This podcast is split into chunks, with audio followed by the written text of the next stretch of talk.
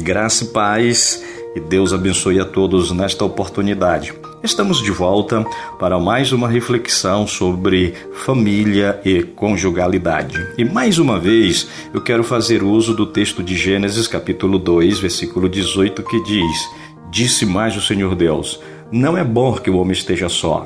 Far-lhe-ei uma disjuntura que lhe seja idônea.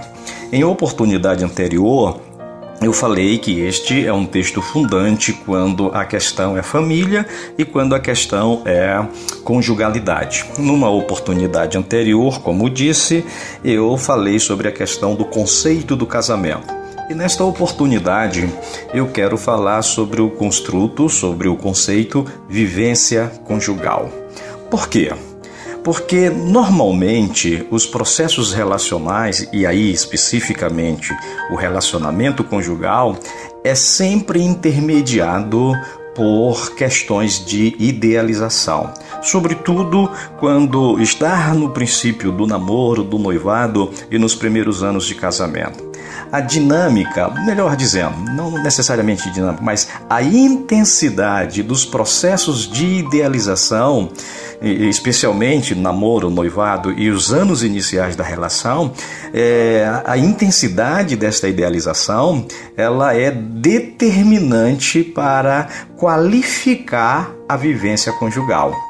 O que, que isso significa dizer em termos práticos?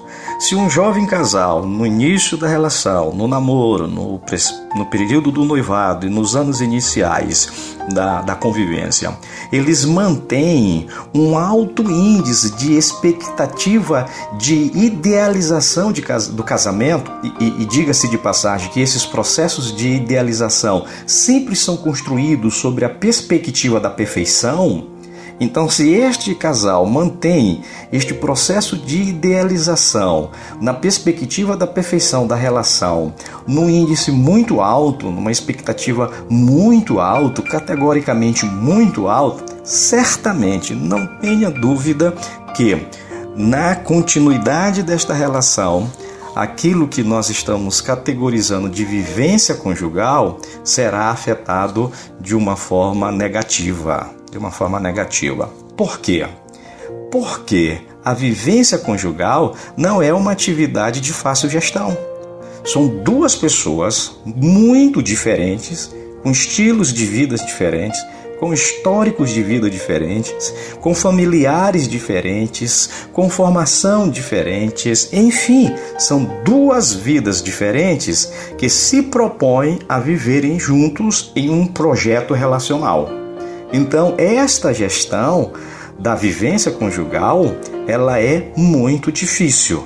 Por isso, a questão do facinho, toda a dificuldade de ser casal, reside no fato de o casal encerrar ao mesmo tempo duas dinâmicas. Ou seja, de encerrar ao mesmo tempo na dinâmica de cada um, ou seja, na sua dinâmica, duas individualidades e apenas uma conjugalidade.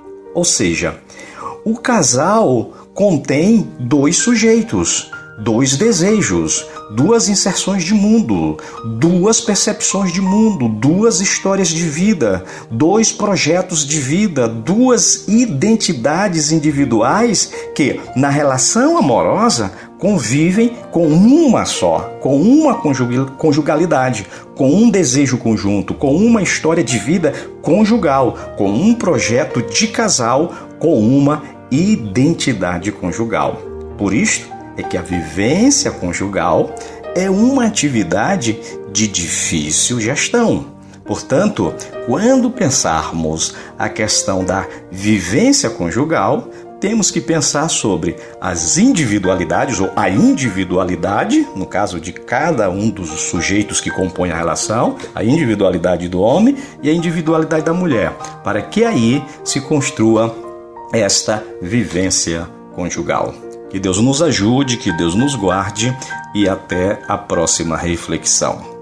Você ouviu Família e Conjugalidade com o pastor e psicólogo Frank Ribeiro.